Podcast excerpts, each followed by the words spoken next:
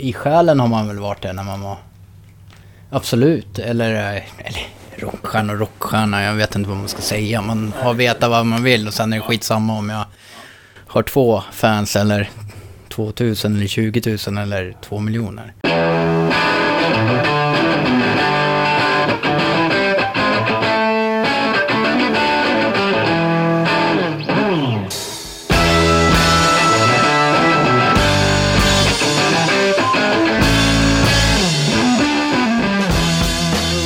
Du lyssnar på Rockpodden. Idag ska vi träffa Chris Winter. Chris blev en stor favorit hos mig under sina år som gitarrist, sångare och låtskrivare i det fantastiska bandet Dollhouse. Dollhouse är ett band som under en tioårsperiod släppte tre skivor och ett gäng singlar och turnerade mer eller mindre konstant för att sedan 2011 försvinna ifrån scenerna. Men nu i våras så fick ju alla vi fans upp hoppet igen när det dök upp en liveskiva och de gav sig ut på en liten Europaturné. Men den glädjen visade sig bli relativt kortvarig. Självklart ska vi snacka med Chris om det här och även hans nya band Black Explosion och en massa annat såklart. Dagen till ära så är all musik i programmet utbytt till just Dollhouse. Du lyssnar på Rockpodden med mig Henke Branneryd. Jag önskar dig en god lyssning. picture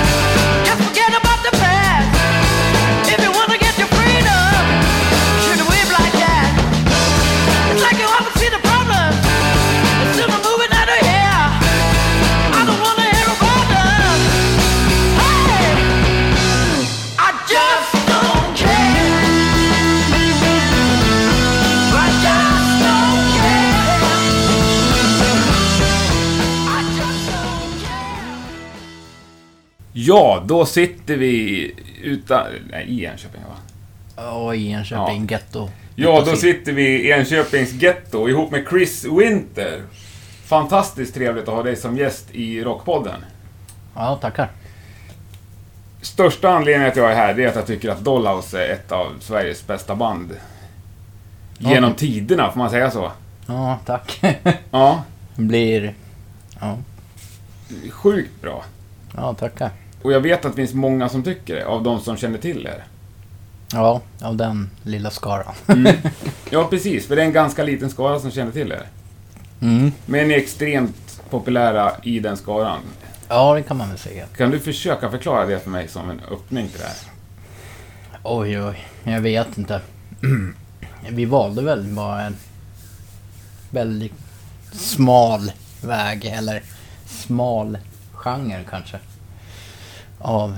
Det är ju verkligen de här extrem musikdiggarna som i den garagegenren som gillar oss på något sätt. Jag vet inte. Fast är det så, tror du? Nej, ingen aning. Har jag lite vanligt folk hemma en fredagkväll och, och käkar lite och tar någon öl och det står lite Dollhouse på i bakgrunden, så tycker ju folk att det är skitbra rock bara. Aha. Okej. Jag tänker inte att det är smalt. Kanske inte är det. Kanske bara haft dåliga skivbolag. Ja, jag vet inte. Det, det är lite av min största och första fråga liksom. ja. För ni är ju också supercreddiga på något sätt. Vadå menar du att... Eller det är mi, mitt intryck. Ni har aldrig sålt ut det. Har ni försökt sälja ut det och inte lyckats? Nej. Eh, Eller sälja ut, alltså du fattar vad jag vi, menar. vi var ju, alltså där vi la av 2010, 2011. Där var väl liksom... Det var väl där vi skulle ha sålt ut oss. Ja. Om vi skulle ha gått ett steg upp. Men eh, det, vi la ju av mitt i inspelningen av fjärde plattan. Ja. Och då stod vi ju utan skivbolag. Men ingången på just att börja spela in en ny platta och det, det hade ju vi velat redan ett år innan. Mm. Och då hörde ju Playground av sig. Och eh, ville släppa, återsläppa vår tredje platta. Mm. Remixad av Mm. Nick Andersson Mm. och Fred Esby. Så vi försökte väl övertala Playground där att vi skulle få göra en ny platta istället. Med dem istället för att lägga ner ännu Mm. Ja. mer krut och trycka upp ännu mer plattor av den där.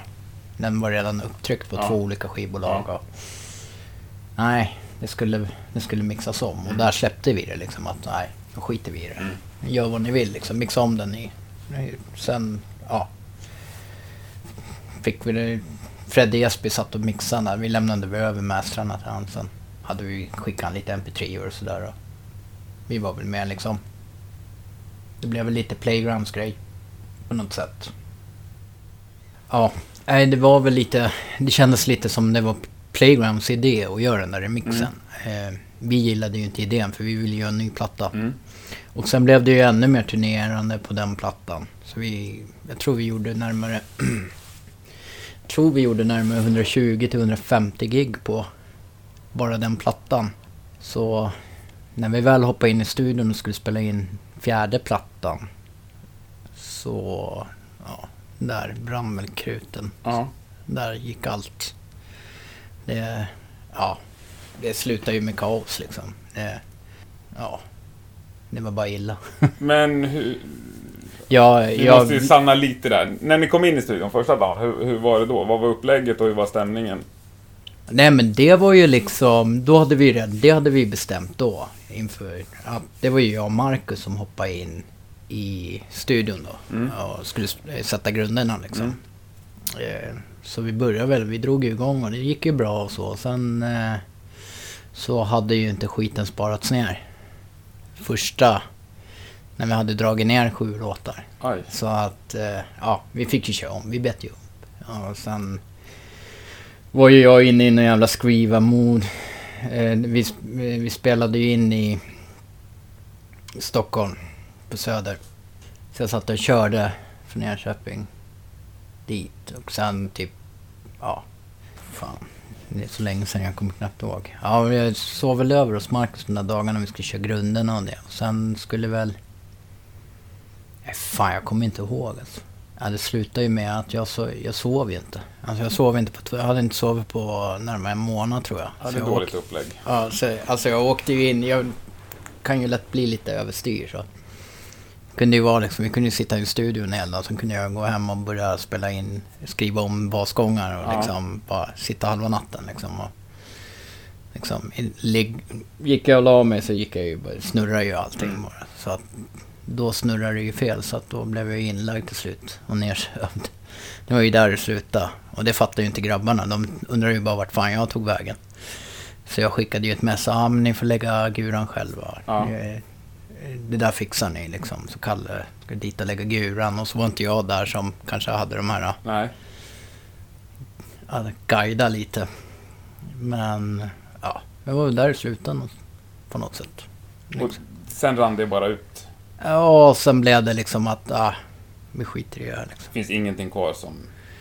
Nej, det var alltså det var ju, det fanns ju liksom inte, det fanns ju inte ekonomi, alltså det fanns ju inte tid och ekonomi överhuvudtaget. Det blev ju liksom att vi fick ju Mm. pressa ihop allting mer och mer liksom. Mm. Och ja, det blev väl så. Men när var det här? Det här var ju 2011, tidigt där. Mm. Januari, februari, där tror jag. Mars, andra mars. Ja, min syrra fyller ju år den dagen. Så var det. För det kommer jag ihåg. Andra mars Okej. 2011 var det. Vi, gjorde, vi hade ju bestämt oss redan innan den här rock, vi gjorde den här Rock Pallets Mm, spelningen. mm. Där i oktober 2010 eller vad det var. Som vi åkte ner på och, och gjorde. Och då hade vi ju Henrik Boman på bas igen då. Som hoppade in på det gigget. Mm. Och sen lite så triggades vi väl igång lite av det gigget. Och liksom, ja men vi ger en Mm. till skjuts. För vi hade redan liksom sagt att ja, det där blir vår sista grej. Mm. Men eh, ja, så vi gav väl det en chans till och körde på och skulle spela in den här plattan. Men Men det höll inte riktigt. nej. Nej. Och så här efteråt så känner jag att ja, det var rätt. Ja. Det var rätt liksom att låta det, sätta punkt för det där. I won't hang my head, you won't see me cry. Our people get ready to testify. This love is real and the power is strong. Say right now, you two get it on? Let's get it on, let's get it on, baby. Let's get it on. Men förra året så kom ni till liv igen. Mm. Men det dog ut lika snabbt. Ja. Men var det planerat att det skulle bli eh, kort comeback, eller var tanken då att ni skulle...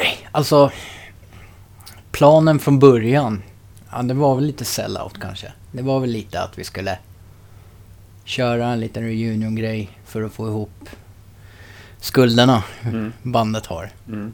Men, eh, ja, det sket sig väl från början kan man säga. Så att det, Men ni spelade ändå in en liveplatta. Ja, den, är, Är det gammalt material på Ja. liveplattan? den är inspelad 2010. Aha. Så den är ju i samband med den här reunion, reunion Mm. giggen som vi skulle göra så var det ju meningen att den här plattan skulle släppas. Mm. Ni gjorde ju några Men, men det blev ju försenat. Mm.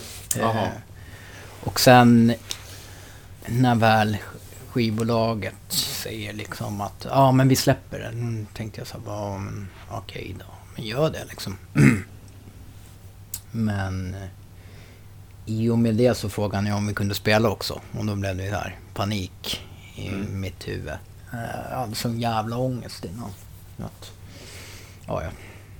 Men hur många spelningar blev det?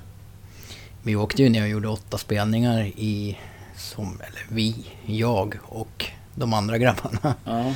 Det blev ju liksom Krille från Dollhouse och tre killar till liksom. Ja. Men alltså det vi- levererar ju, alltså det var ju bra spelningar. Mm. Men absolut inga gamla fans eller någonting som gnällde eller Nej. något sånt. Ja, de gnällde på att jag hade skägg och dreadlocks. Ja. Det var det Ja, de brydde sig om. De tyckte inte att jag var lika cool längre som inte hade lugg och, Nej. Poplugg. lugg och inte var så rynkig under ögonen. Liksom. Men... eh, Ja. Och efter det kändes det inte... Nej, alltså absolut skulle jag göra någon sån här musik igen Mm. som Dollhouse liknande. Då skulle jag absolut spela in med eh, Mille och Filip Mm. och Andreas. Liksom, Mm. som, vi, som vi som körde i somras. Mm. Eh, för alltså sista gigen vi gjorde var ju underbara att köra Mm. liksom. Men inte, i så fall skulle det ju inte bli under etiketten Dollhouse. Nej, okej. Man tycker nog det är bättre att det vilar liksom. Ja, det kanske man... Jag fattar.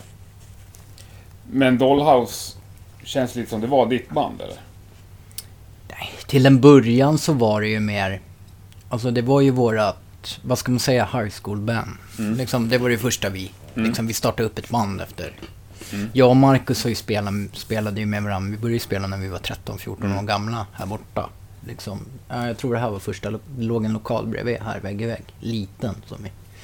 Jag kommer ihåg jag bodde i den på helgerna när jag var inne i stan och kröka. Mm. Men... eh, Vi började ju spela så tidigt upp. Sen... Jag tror första vi började, jag tror ja, sista ring där, tredje ring. Startade vi någon föregångare till Dollhouse, som Mm. hette Dollhouse. Mm. Och eh, vi körde väl något halvår sådär. Det var väl bara någon garage Mm. action rock. Sen startade ju vi upp ett band igen. Jag, Jona och Marcus. Sen spelade ju vi in den här sjutumman. Mm. Första vi gjorde. Mm. Men vi hade ingen bandnamn då. Så där var det liksom att vi höll ju på att trolla och sen var det en polare som skulle släppa den, Gary. Han bara, ni måste ha ett, ni måste ha ett namn nu. Men vad fan ska vi ha? Ja, men vi tar Dollhouse då. Så det blev ju liksom så. Och eh, det var väl 2001. Så det är väl därifrån vi räknar liksom. Ja. Innan det var det mycket experiment och så. Men vi bodde ju i lokalen. Vi var i rep, vi, det började med liksom, ja, ett på dagen började vår resa. Mm. Då gick vi till kaféet, drack kaffe. Sen var vi repan klockan två. Sen gick vi hem klockan tre på natten. Men Liksom. det är så det ska vara i ett rockband. Ja, Det är ju det var, det var ju så våra dagar Och jag var. tycker att det hörs också. Det låter som ett riktigt rockband. Ja, Ja. vi var ju liksom, eller vi var sjuka i huvudet kan man säga. ja. Men den sju, sjutumman där, det, det tog väl snurr ganska snabbt? Ja, alltså Vad jag efter fattar. sju, sju tumman, det vi, som var vår inspiration. Vi hade ett punkband i Jönköping som hette Jeppy Crusher. Som är, var jävligt bra. Lokalhjältar liksom. Ja, för mig var de ju det. De var ju verkligen så Ja. wow. Liksom. Eh, och de släppte ju en 7-tummare. Så att när vi fick en sån så blev det liksom så här. Det här ska vi göra. Det var Ja. ju vårt mål. Ja. Det var en 7-tummare. Sen Mm. hade vi släppt den här 7-tummaren. Jaha, vad ska vi göra nu då? Mm. Så då blev det... Ja, vi satt väl bara en dag på vårt vanliga café. Sen sa jag, näm- sa jag bara det här. Men vad fan, vi drar ner till Danmark. Jag har hört att gagen är bra där. Mm. Så vi gjorde ju det. Drog ner dit, bara satt oss på tåget. Och skulle göra en promotionresa med våra sjutummare. Så vi gick ju runt på barer och sökte upp det här ungdomshuset som fanns där. Ja. Ja, så vi fick ju en spelning på någon så här äh, Ladeskeller. Det var ju vår första Mhm. spelning i Köpenhamn. Det var ju innan vi lirade där så var ju det bara coverband som lirade Mm. där. Här turist, mitt i Mhm. Ströget. Mm. Så vi gav ju han en sån där, så frågade han om kan ni köra tre set? Ja, men det är lugnt. Vi hade ju fan, vi hade fem låtar. sen drog vi till ungdomshuset. Sen eh, kom vi hem och sen blev det där inbokat då. Så då tänkte väl de jävlar vad seriösa Mm. de här brinner för liksom. Vi åkte ju ner, så där började den riktiga resan. Men sen, den hittade till USA va? Den där singeln. Ja, det var ju... Ja, det var ju den här Danmarks... Vi spelade ju först fredagen på Lades och sen spelade vi ungdomshuset på lördagen med någon så här politiskt hardcore... Mm. Så här, PK, jag vet inte. Ja, Vi var lite så här nojiga om vi skulle köra de här, den där MC5 okej. covern eller Ja. den där låten eller typ Shaking All Over. Ja. Kanske tar åt sig om... Vi var väl inte mer än 20 då så då... Men då dök det ju upp en kille från ingenstans, Anders Röder. Och han jobbade ju med den här uh, MC5-sidan, Make My Day, Mm. med en annan snubbe som heter François. Så han skrev ju, ja, jag vet inte om du har varit in på den sidan. Det är ju typ så här MC5s biografi, diskografi, Okej, ja. allting. Det är, Mm. det är liksom som en dagbok. Mm. Man kan läsa deras. Så att via han fick vi inbjudan till den här eh, London-grejen. 100 Club. Mm. Att han hade gjort det här jobbet för den där sidan. Så Mm. fick ju han, François som har sidan. Mm. Ja, jag känner ju han nu. Eh, han fick väl typ så här 10 biljetter eller någonting. Okej. Så han bjöd ju in alla som var involverade i den Mm. sidan. Plus att vi fick komma då. Mm.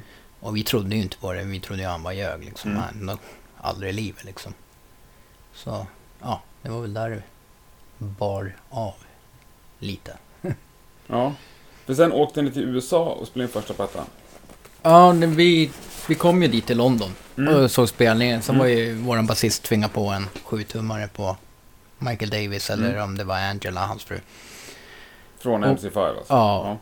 Och sen åkte vi hem. Sen efter två veckor tror jag det var så hörde Michael Davis och Angela Davis av sig och sa att Michael Davis ville producera.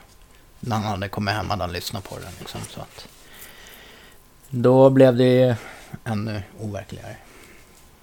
Ja, det är, ju, det är ju helt overkligt egentligen. Ja, jag jävla- trodde ju inte på det. Man trodde ju att Jona, det var Jona, basisten, Mm. Yoda som höll i den där tråden. Man trodde ju han ljög liksom. Ja. Det låter bara overkligt liksom. Det var ju en sån där äh, konstig fantasidröm som vi hade. Vi hade ju haft en sån. Bara, tänk om vi skulle få typ Iggy att producera eller någon från MC5 Ja. att producera våran platta liksom. Eller Och blev sådana här så. drömmar vet Ja. som man hade när man var pojkband. Pojkband. Ja, nej, jag Ung- ett ungt- ja, jag förstår Ungt rockband. Ja, nej, med, men med lugg. Ja. men, ja, då drog ni till USA och spelade in med Ja. Michael Davis. Hur var det?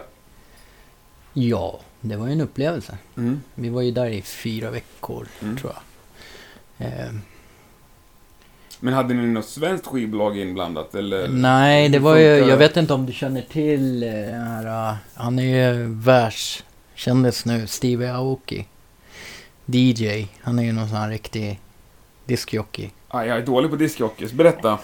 Nej, alltså det är den... Ja, eh, ja, okej, då visste jag bara att han hade det här skivbolaget. Okej. Hans syster var Mm. med i den här Faster and Furious. Hon asiatiska. Jaha, ja. Det är hans syster. Mm. Det, det var typ det jag visste då. Men nu är han typ DJ. Jag tror inte han har sitt skivbolag så aktivt. Dim Records heter. Och De signade ju upp oss på grund av den här uh, Michael Davis Mm. Mm. inblandningen och det. Och det förstår man ju. Eh, utöver oss så hade de ju inga band signade. Det var ju bara licenser. Så vi var ju första artist. Ja, det är också skitcoolt liksom. Ja. Eh, ja, vi flög över dit. Hände? Ja, vi stod på den där flygplatsen och väntade som fan. Där. Nej, men vi hängde ju där. Först hängde vi cirka, jag tror vi, tre, fyra dagar bara tog det lugnt, chill och repa och sådär hemma Mm. i deras hus. Mm. Michaels och Davis. Och så var Angela Davis, hans fru, blev ju också vår manager Mm. i och med det här. Alltså det var ju helt otroligt faktiskt. Ja, det måste det ha varit. Just att se en av de där som Ja. spelar med MC5 stå och berätta historier som liksom du inte kan läsa om. Ja. Som är så sjuka som de inte någon vågar berätta om. Nej men mycket intryck var det. Mm. Eh, kommer ihåg efter det, då blev jag så här eh, råseriös att bara, "Nej, jag ska satsa mer på musiken. För Michael, han var ju så här, just det här politiska med MC5. Mm. Det avskydde han. Det Mm. var ju typ, han bara, hade det inte varit för det så hade vi Mm. gått bättre liksom. Och det och drogerna, det var ju det som, han stod ju och grinade när han berättade det Mm. för en annan man är 23 år och liksom bara, okej. Håller Ja, från ska- politik och droger. Ja, jag Ja. ska nog, nog bara hålla mig till musiken nu. Men, ja. Nej, det gick ju bra. Men det slutade ju inte så bra för vi blev ju osams med ljudteknikern. I, Alltså inspelningsteknik. ja, så han fick ju kicken av Michael. Jaha. Och så fick ju Jona, Yoda, Ja, ta över. spakarna. Ja, så det var väl hans riktiga, första riktiga proffsjobb. Okej. Nej men det var liksom det här i själva inspelningen. Ja. Då fick han liksom, för han och jag vi började slåss Oj. någonstans i en jävla getto utanför LA och jag tog och bara gick. Mm. Ingen aning vart jag var. Det var en massa röda kepsar och röda tröjor överallt. Jag så här, gick fram till någon, något gäng, frågade om de kunde hjälpa mig att beställa en taxi till Pasadena. Han bara, är du dum i huvudet? Vad fan gör du här? Nej, men jag vill bara till Pasadena. Men det är ju för fan en halvtimme gång. Det är liksom, du blir skjuten om du är här liksom. Ja. Ingen aning. Spännande. Men det blev en platta i alla fall. Ja, Mm. fast vi var ju fett besvikna. Över vad? Eh, slutresultatet. Ja. ja. Det är ju annorlunda sound på den, vad ska man säga. Ja, det var just det som... Ja. Vi var ju skitnöjda när vi lämnade studion. Ja. Alltså, då, det var ju liksom en råmix framtagen. Och det var ju liksom mer det här soundet som är på Royal-skivan Mm. och Mm. mer det här äkta soundet. Mm. Sen mixades den neddraget alltså. Ja, vi funtade ju på om det han, ljudtekniken, Ja. mexikanen från början. Så Ja. Han gjorde väl, han, han mixade ju det och sen skulle det ju mastras. Ja. Så att, och Michael var ju halvdöv så att vissa frekvenser hörde han inte. De Mm. här symbol och sånt där. Mm. Ja, vi var inte nöjda. Nej. Absolut inte. Men så här efteråt så är själva hela äventyret och allting är underbart. Svincoolt. Och Ja. få bygga upp liksom. Ja. Men då var Det är ju inte vi... så många band som har en coolare story kring sin första platta liksom. Nej. Nej, faktiskt inte. Kanske inte. Nej. Men då hade vi ju bytt ut den där storyn mot att fått plattan så som vi ville. Ja, det kan jag tänka mig. Så var det ju liksom. På den tiden var det ju liksom, det var allt eller inget. Mm. Det, var, det fanns ingen liksom, Nej. inte det här lite som man... Kvalitetmässigt är man väl inte så idag riktigt, men liksom så här, man tummade inte på någonting då. Liksom det, man gick i jeansjacka och boots när Ja. det var 30 minusgrader. Det, det var så det var. Underbart. Ja. Men... Men sen rullar det väl ändå på efter det? Ja, sen åkte vi ju på turnén. Först Ja, vi åkte med MC5 där. Mm. Det var ju första turnén där. Efter den plattan. I samband med att den släpptes. Då åkte vi i, lite i Europa och sen hela Skandinavien med MC5. Och där, när vi landade i Zürich, det var ju där vi lärde oss känna Nicke. Mm. Men det blev ju liksom, va? Är ni svenskar liksom? Mm. Frågan, ja. Satt vi där i våran lilla hörna på långbordet. Så, Jaha, var det de, den svängen som han var med alltså Ja. med MC5? Ja, ja. Okej. så det var ju så vi lärde oss känna Mm. Nicke. Och eh, vi hade ju inte fått våra plattor, de hade inte kommit dit. Så nästa sväng när vi kom till Skandinavien. Då dök de ju upp när vi var i Köpenhamn. Ja. Och så satt ju vi och lyssnade på den första vi gjorde och Mm. vi var ju så jävla besvikna. Ja. Vi satt ju där i loppen backstage och typ grina allihop. Fan vad tråkigt. Vi Ja. bara, fy fan. Och vi satt ju liksom och svor och bara Ja. var så jävla besvikna. Och det var ju ingen som fattade något. Nej. Och Nicke kom och frågade vad är det? För han förstod Ja. ju språk. Nej, vi var så jävla missnöjda. Och det var ju då, i samband med det, som han frågade, men jag kanske kan producera er nästa. Så schysst liksom. Ja, han kanske gjorde det för Ja, sympati, för sympati. Ja, men det var väl schysst gjort. Ja, absolut. Och den plattan är fruktansvärt bra. Ja, den blev vi Ja. ruskigt nöjda med i alla fall. Och det är man ju fortfarande. Ja. Kommer ihåg när vi turnerade någon gång, då har man varit, kommit in någonstans. När man inte har haft det här äh, tänket att man spelar själv på en platta och bara Ja. hört ljudet utan Ja. att tänka att det är en själv. Ja. Bara, Fan coolt det låter. Vad är det här för band? "Mm, Va? Det är ju ni. Bara, Oj. ja, det är coolt. Men ni turnerar väl ganska hårt alla år? Ja, det var ju liksom där i början hade vi ju det här äh, att då kämpade vi. Vi Mm. ville ju ha så mycket datum som möjligt Mm. och spela så mycket som möjligt. Det började ju runt där med MC5-grejen att vi Mm. började få Mm. gig och få ihop turnéer mer. Eh, vi åkte ju på den här, äh, vi åkte ju med Electric Frankenstein. Jag tror det var fem veckor Mm. i våran gamla Dodge Van som typ käkade upp gaget. Vi kom hem med Mm. typ 50 spänn var i fickan. Ja, Bara köpt bensin och laga Ja. bil. ja, exakt. Bara för att bilen ska se cool ut. Ja. Ja. Nej, men det var väl där vi började köra och sen blev det mer och mer för varje år. Mm. Sen mot slutet där 2010, då blev det nästan så att vi började tacka nej Mm. till grejer liksom. Mm. Vi la upp det liksom att vi körde tre veckor, var hemma två, Mm. körde tre veckor, Mm. var hemma två, Mm. typ sådär. Började vi lägga upp det. Men sen någonstans där så försvann ju allting. Det, blev, det var så mycket omkring hela tiden. Just så här, ja, det flöt aldrig riktigt som det skulle liksom. Att, och just det här harvandet liksom. Man känner att, ja men nu, nu släpper nu släpper Mm. men så gör det inte det. Nu släpper nu släpper det, nej jag gör det. Men vad menar du då? Menar du liksom att ni skulle slå igenom så? Alltså, Nej, men liksom att man känner att det liksom, ja, skulle börja känna att man kanske kunde liksom slappna av lite liksom. Ja. Jag, jag vet inte Att vad man skulle var börja rulla in mer pengar eller? Ja, men liksom att man kunde leva på det mer, Ja. liksom. Ta det Ja. mer lugnt, få mer folk att jobba för en. Ja. Vi fick ju in folk att jobba mycket. Mm. Vi, vi hade ju extremt kontrollbehov. Mm. Viss, det tror jag också kunde, kan ha sänkt oss ganska mycket. Och eh, vi var ju mycket inne på att till och från så ja men vi sköter allting själva, det blir Mm. bättre så liksom. Vilka typer av grejer då? Ja men typ så här eh, bokningar, hålla Mm. kontakten, hålla i trådarna, Mm. allting så att det liksom... Ja men det är ju så det funkar idag Ja. i stort sett.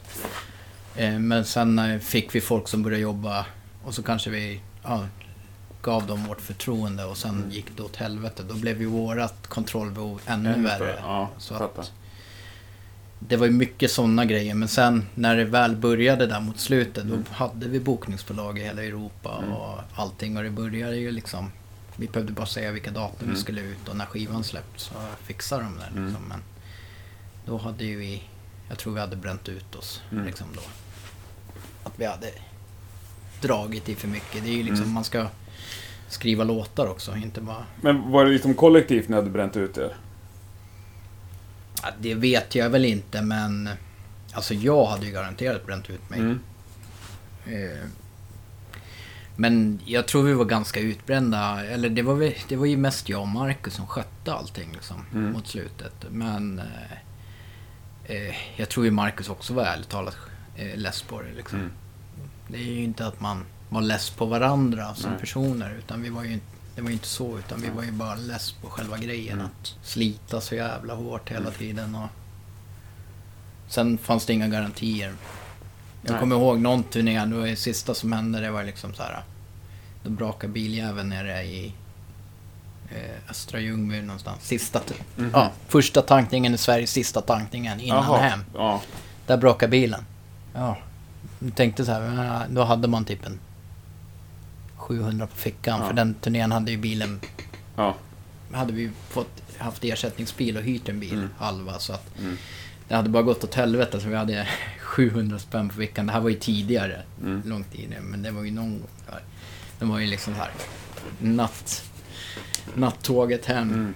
Vi började bråka, ja, men vi sover i bilen och fixar den imorgon. Det är söndag imorgon. Nej för fan, jag åker hem. Satt mig på den jävla nattbussen och söp mig full. Kom hem va. Står frugan där och så bara barn och grejer. Man har varit borta i fyra veckor och har 50 spänn på fickan då.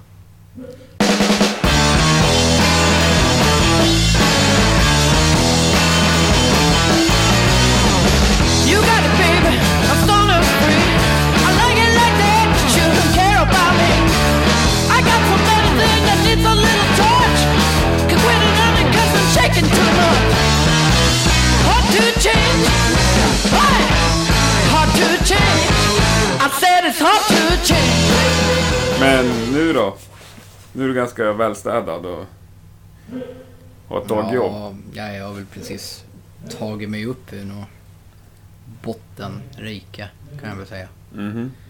Eh, nu har det ju inte varit på bra länge. Det var ju, eller ja, det var ju den där dollarsvängen Mm. nu men. Annars så kör jag ju med Black Explosion. Mm.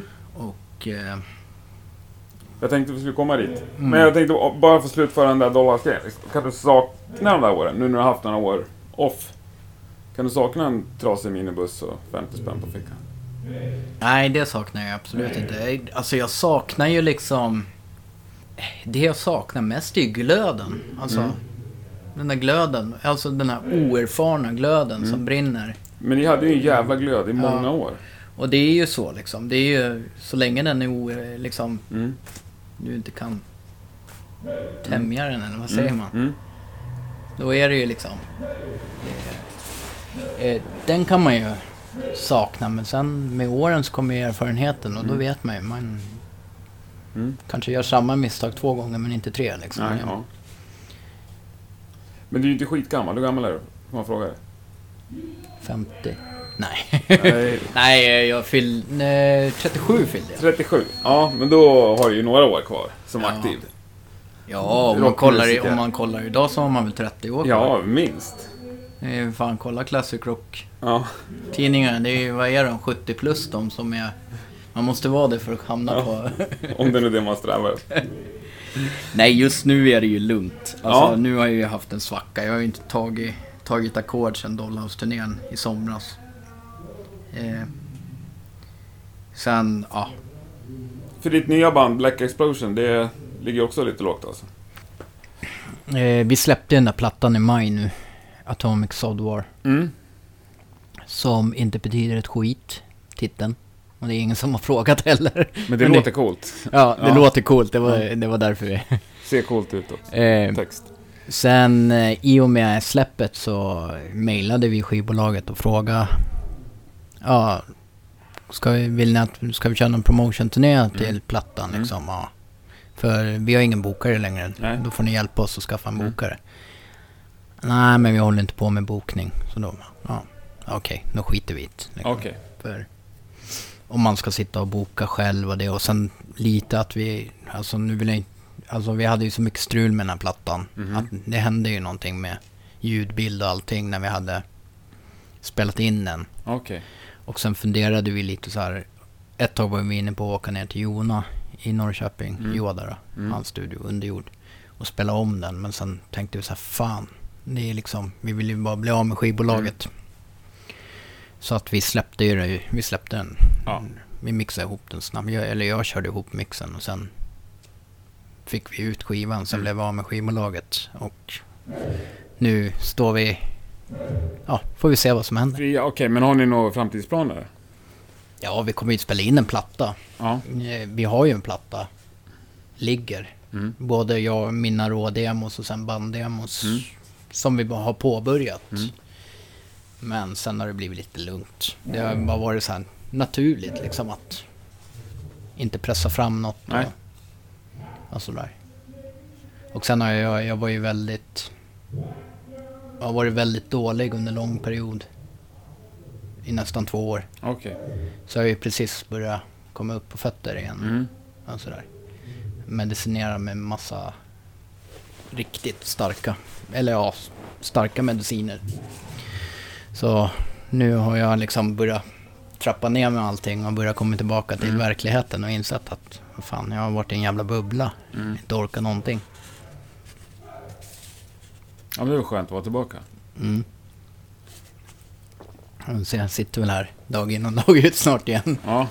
Nej, nu ska jag styra upp mitt jävla liv. Jag har ställt till med så jävla mycket under de här senaste åren.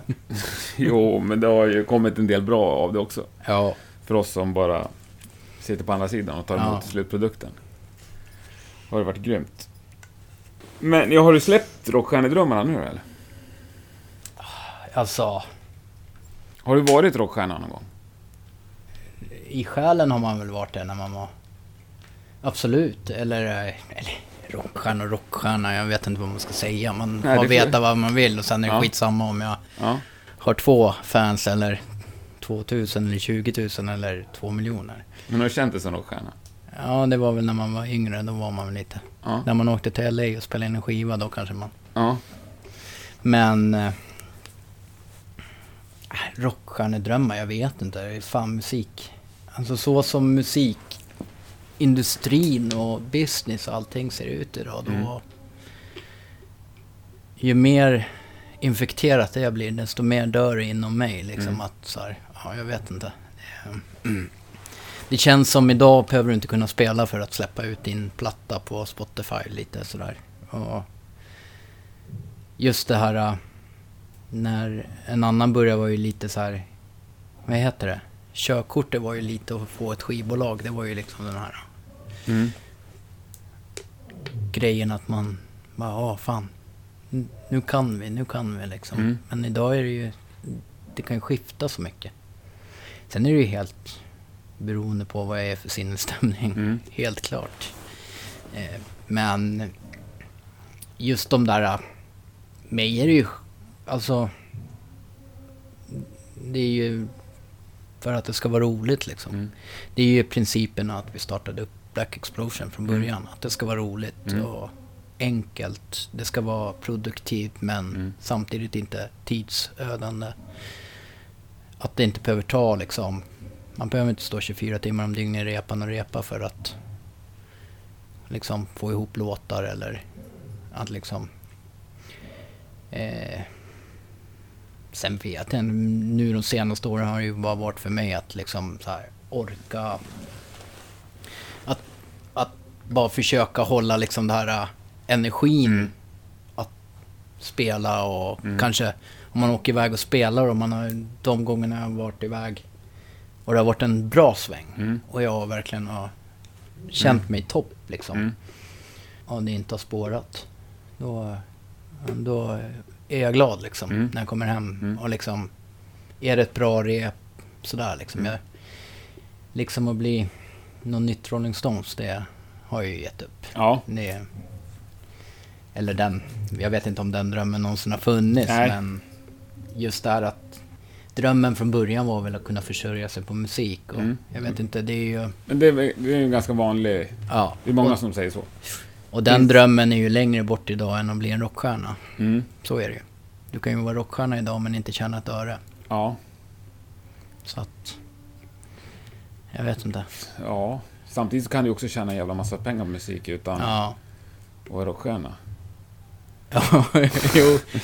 Jag och farsan skämtade om det där häromdagen. Om vi skulle åka och bryta lite replokaler och sno alla instrument och sälja, då försörjer vi oss på musik. Ja. ja, det är ju kreativt tänkt. Men finns den drömmen kvar så att säga? Och kunna försörja sig på musiken? Nej, alltså. Jag tror ju inte jag vill det. Liksom, inte längre. Nej. Eh, jag är inte beredd att ge så mycket energi som det krävs. Alltså det... Och jag är inte den här killen som sätter mig och typ Max Martin och Nej. sätter mig och producerar eller skriver andras låtar och... Eller sitter och bara så här, ja men jag försörjer mig på musik, jag gör tv-jinglar. Mm, mm. Det är där... Det går ju bort för mig. Det ska ju vara liksom...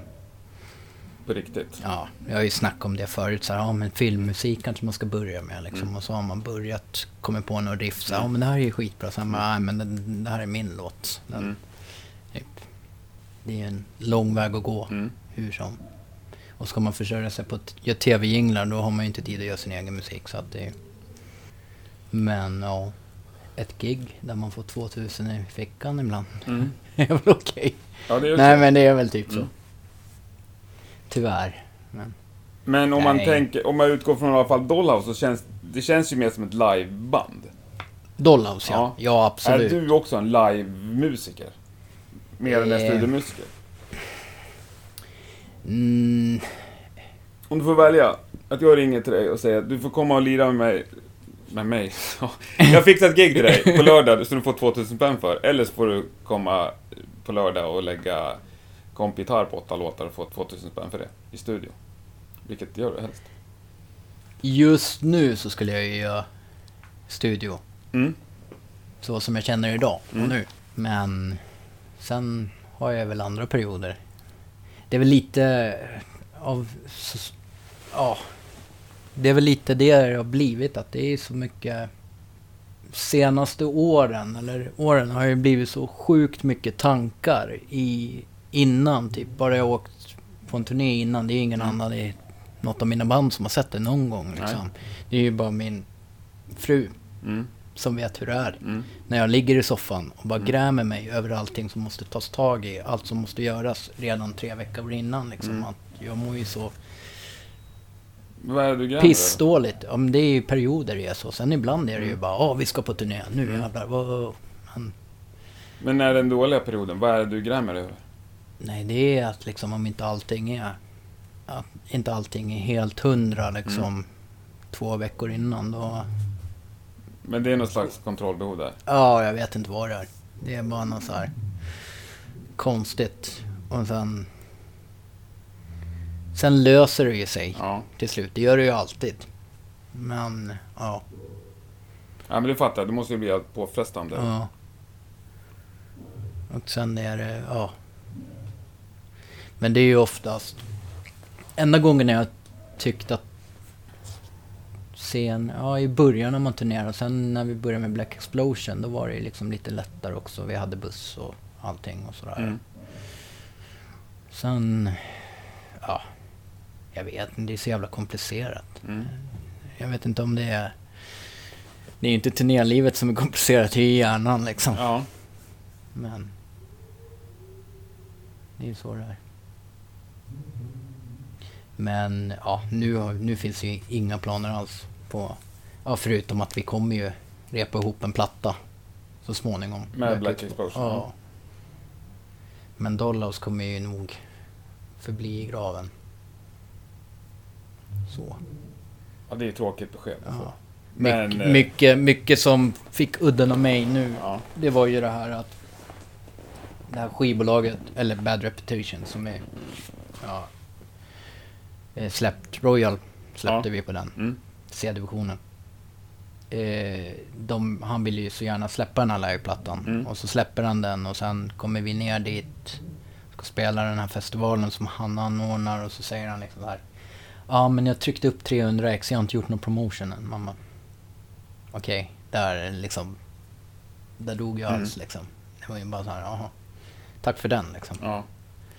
Så att, och då hade vi ju, när jag tack, när han kom med de där förslagen på de här två festivalen, då var det ju liksom så, ja men kommer ni ner och spelar då och då? Mm. Samtidigt som han säger att han ska släppa det, början Ja. blev det så här typ, ja. jag skulle ha sagt nej då. Ja. Men ja, jag vet inte varför men... Eh, och då tänkte inte jag på att det var juli heller. Nej. Och då är det ju inga klubbar uppe. Nej. Så det blev ett jävla helvete att få ihop de här giggen. Ja. Och sen, ja, vi gjorde dem i alla fall. Och det var ju en rolig resa liksom. Ändå. Alltså, det var ju inget fel på någonting så. Men sen där, näst sista gigget, klämde han ut sig det till en, då blev man ju typ, ah. Mm. Ja, jag fattar. Men är du liksom, eller du verkar less, less eller bitter eller förbannad eller trött, jag vet inte vilket ord man ska välja, på själva musikbranschen? Ja, eller ja, eh, jag vet inte. ja, vem är inte det? Nej, nej men det är, det är väl lite liksom, eller bitter. Just nu är jag ju bara i en jävla pissperiod. Mm. Det, det sa jag ju innan. Mm. Att jag är typ, jag lyssnar ju knappt på musik liksom. Så här. Senast du skulle ut och parta och satt och lyssnade på Cornelius Vreeswijk liksom. Ja, ja men det, får, det är väl också Men det är musik. typ så här. Eh, riktigt sån här antimusikperiod. är- Mm. Hur länge har den hållit i sig? Ja, det har ju varit sedan juli. Mm. De säger att det ska släppa någon gång. Men... Ibland känner jag, vilka skitsamma. Vilka de? Nej, polare och allt vad det är. Gör du? Ska du spela? Bara, "Nej, fy fan. Ja. Bara, Hur går det med musiken? De bara, vi pratar om något annat. ja. Nej, men jag vet ju själv. Jag har ju varit i en sån här period tidigare. Mm. Just efter Dollhouse-kraschen där liksom. Mm. var ju likadant. Sen kom jag ju upp mig igen. Och sen, Mm. nu vet jag inte liksom. Nu har det ju varit så jävla struligt runt om Mm. också i mitt liv. Mm. Så att det har ju allting fått lida. Jag vet inte, kanske därför jag skaffat mig ett jobb.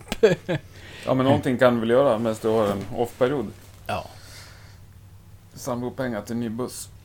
ja. Nej, men du, du upplevs ju ändå som en Du vet inte hur rätt du var ute där. jävla, jävla risigt uttryck, men så här konstnärssjäl, eller vad ska jag säga?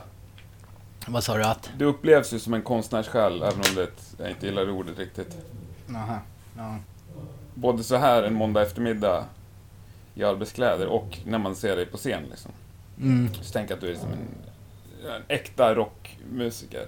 Ja, hade det varit för tio år sedan hade jag kommit en, Ja, en timme för sent till för då hade jag varit hemma och sminkat mig och fixat Ja. högklackat och grejer. ja men det är ganska coolt med. Par målarbyxor också. Men jag menar, eh, är det inte lite det man får ta? Om du på riktigt lever och dör för musiken. Liksom. Jo, Att absolut. vissa Jo. perioder så... Ja, ja. Det är inte som att gå till ett jobb, Nej. Nej, det är det absolut inte. utan du gör det med passion.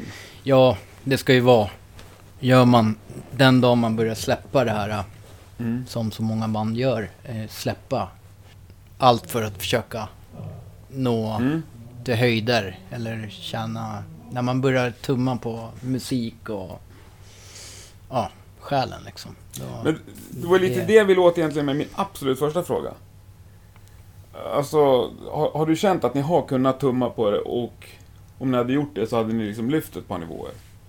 Eller har ni varit så true så att ni aldrig ens har, har, har fått erbjudande om att tumma på integritet? alltså vi låg ju, det spelade ju ingen roll om vi om någon hade sagt det rakt ut till oss. Nej. Vi låg ju där med Dollhouse. Det var ju liksom, det Ja. var ju det de inblandade ville liksom. Ja. Eller så. Liksom. Men vad var det de ville, rent konkret? Nej, vad tackade men ni nej till? Nej, men typ... Jag vet inte, vad ska man säga? Poppiga refränger. Liksom, De där refrängerna som inte Dollhouse har. Ja, Eh, kanske. ja. Jag vet inte. Något sånt. Och sen går det ju säkert att göra poppiga refränger. Mm. Men fortfarande inte tumma så liksom. Det är ju ett kliv någonstans där. Mm. Sen är det väl också, jag tänker på så här, vart, vart man syns, liksom, vilka sammanhang man figurerar i. Ja, exakt. Jo, så är det ju också. Nu kanske inte ni blev erbjudna att spela på Allsång på Skansen, men jag menar det finns ju rockband inom citationstecken som har spelat där. Ja, Det kanske ni hade tackat nej till om jag har tolkat er rätt. Allsång på Skansen. Ja, om vi inte hade planerat någon kupp liksom. Att Ja. vi skulle typ Ja. sätta eld på en. Ja, ja, det kanske inte är något bra exempel, men om du fattar vad jag är ute efter. Ja, nej absolut. Ja, nej, det har du ju helt rätt i. Ja. Absolut. Så är det ju. Mm. Att ni alltid hade heden i behåll? Ja, ja. Vi var ju ganska... Det var ju många Mm. låtar som blev lite för smetiga för våran smak. Och då ströks de? Ja, då, Ja. fast att de kanske var tio gånger bättre än de här som inte hade den där Ja. smetiga refrängen. Men kan du se ner på band som, som, som tog sig an de smetiga låtarna? Som, Nej, absolut inte. nej. Nej. Alltså om man är en person, alltså en del som skriver som musik, de brinner ju för den musiken Mm. liksom. Och då är det ju lika sant för dem att göra det, tycker Mm. jag liksom. Absolut. Eh, eh, så jag ser absolut inte ner på sånt eller någonting. nej. Det, är, det enda jag tänker är väl synd att inte jag är en av dem Ja. som brann för sån musik Ja. istället. Nej men, nej men det är ju det. Det krävs ju liksom lite mer bredd i musiken för Mm. att du ska kunna fånga. Och speciellt idag är det Mm. ju. Det är som sjuk konkurrens också. Mm. Ja, Det finns ju just det här liksom att du ska ju helst de här stora skivbolagen vill ju att man ska uppdatera tio gånger om dagen Ja. och släppa en ny singel varje vecka Ja. liksom. Och det blir liksom, det är mer, allting handlar bara om kvantitet Ja. känns det som. Här.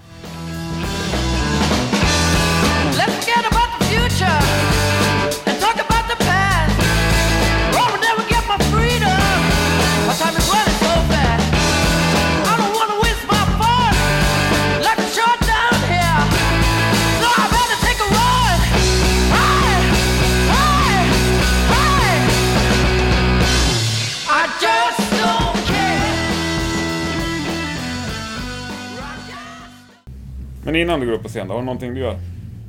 Men Dollhouse har jag väl skrev typ en setlista, eller jag vet Mm. inte. Sen är det ju lite olika. Black Explosion är ju däremot jävligt olika vad man gör. Om, Mm. Vi har ju lite konstiga grejer för oss så att det blir väl att klä sig liksom och makea sig och allt. Mm. Ja. Värma upp liksom. Det beror ju helt på liksom. Hur värmer upp? Gör några rullande där. Mm. Sen är det bra. Mm. Alltså värma upp rösten? Ja, Mm. lite sånt där och... Man sitter ju och väntar liksom. Det är Ja. det man gör. Men det är ingen ritual liksom? Eller? Nej, Nej. ritual har jag väl inte direkt sådär. Nej. Vem är den mest musikaliska personen du spelar med? Hmm. Fy fan vad jag måste tänka igenom nu. Oj. Alltså den där frågan är ju skitsvår. Mm. Eh, hur menar du musikaliskt? Tekniskt lagd eller bara liksom här tänk? Utifrån dina referensramar tänker jag. Vad du tycker är musikalitet? Lorenzo Woodrose ligger ju jävligt högt på den listan. Han är ju liksom samma skola på något sätt som jag. Och vem är det för de som inte känner till? Eh, Baby Woodrose. Gurun. Eh, men alltså jag är ju... Fan vilken svår fråga. Det där är, det handlar ju också om eh, personlig smak och tycke. Ja, liksom. såklart. Eh, Nu försöker jag tänka tillbaks vilka jag spelar med liksom. Musikaliskt då Jobbig fråga du. Mm. Försöker tänka igenom alla jävla band och turnéer. och-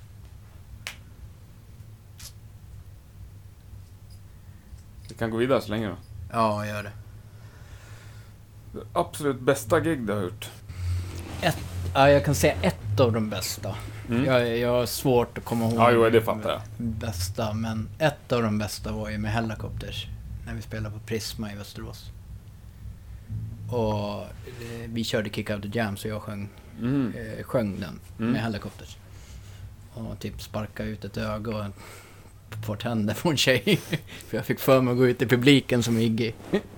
Gick inte så bra i Sverige. Men hon var glad. Hon fick så jävla mycket Hellacopters merch och att det var... Vad härligt. Ja, det var ett roligt gig. Ja. Alltså, sen var det väl inte bästa så, men det är Nej, absolut men- ett ja. av de bästa minnena. Ja, liksom, det är så här, precis vad jag är ute efter.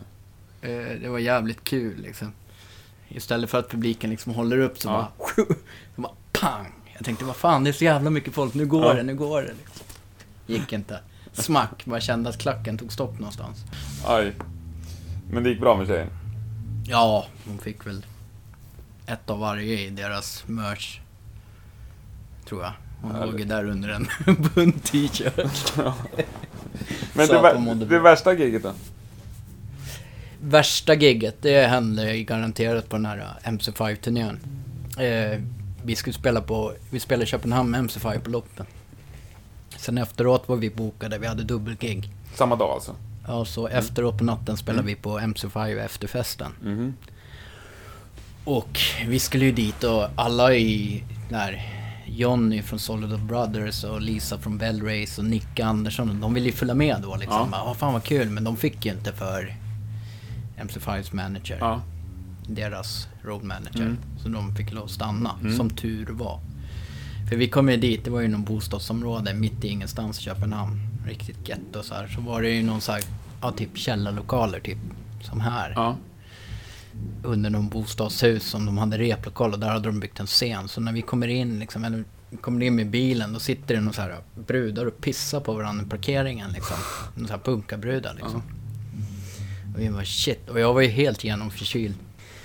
Och vi kommer ner och det är skinheads och de sitter och snortar och jag ska gå på toa, öppna dörren, de står liksom och snortar heroin, LSD, de är helt flippade. Alltså hela festen, alltså det här var så jävla äckligt.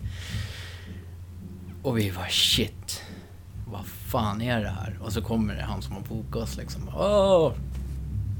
Ja, ska ni spela? Bara, Jag bara, ja, vi spelar nu, annars så drar vi. Ja. Han går ju upp på scenen och slänger bort det där bandet som lirar. så får vi ställa oss där och spela. Åh, shit. Ja, det kan vara ett av de värsta giggen. Ja. Ja, det låter Och våran, våran mörskille, han försvann ju. Och han var ju mörk. Ja. Och det var ju skinheads där. Ja. Så vi gick ju runt och letade i soptunnorna efter han. Ja. Efter gigget liksom. Undrar vart fan han tagit vägen. Men det är ju ett av de värsta garanterat. Ja. Och vart var mörtkillen?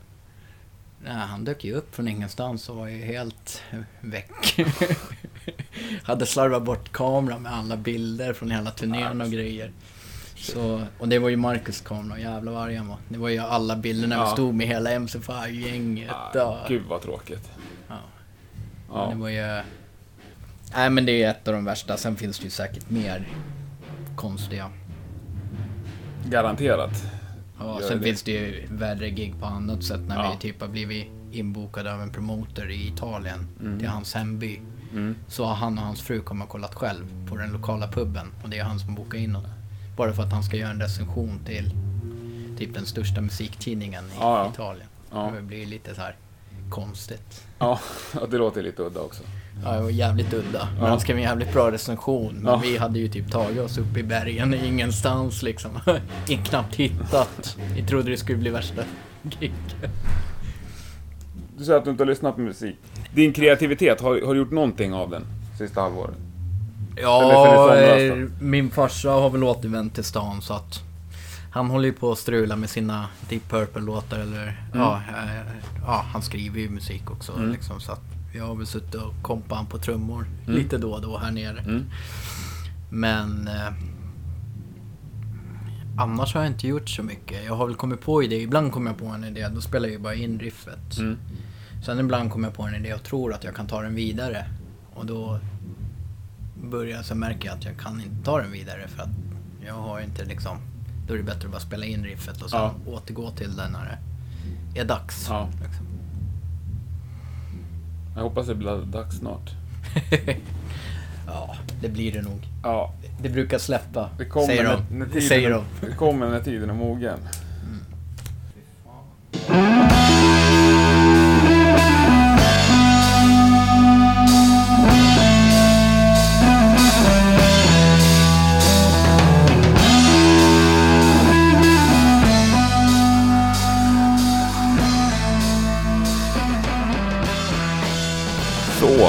har du fått en liten inblick i Chris Winters liv och en liten smak av Dollhouse om du inte hade hört dem tidigare.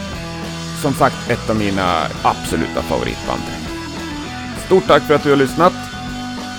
Följ gärna Rockpodden på Facebook och Instagram och Twitter. Där tar vi tacksamt emot dina synpunkter eller tankar kring programmen. Nästa gång är vi tillbaks med en mycket, mycket spännande gäst. Lyssna gärna då igen. Ha en fortsatt bra dag. Tack och hej!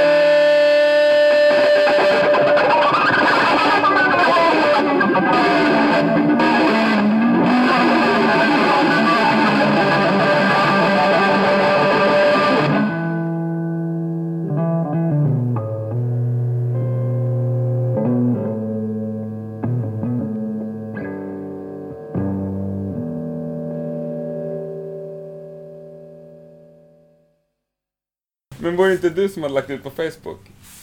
När Ramones-bilden, när du skrev jag saknar turnélivet. Ja, Och några jag tror inte det var någon som fattade det riktigt. Nej, jag, jag tolkar i alla fall som att de såg ut som de hade så in i Ja. helvete tråkigt. Men några så här brudar Ja, den, som där satt... känner, den där känner jag igen. Ja, tjejerna satt och tyckte det var skitkul och de bara ville dö. Men det, det där är ju, alltså det är så jävla typiskt. Ja, speciellt om man kommer till Frankrike. Ja. Man kommer, man har rest 10 timmar och så bara...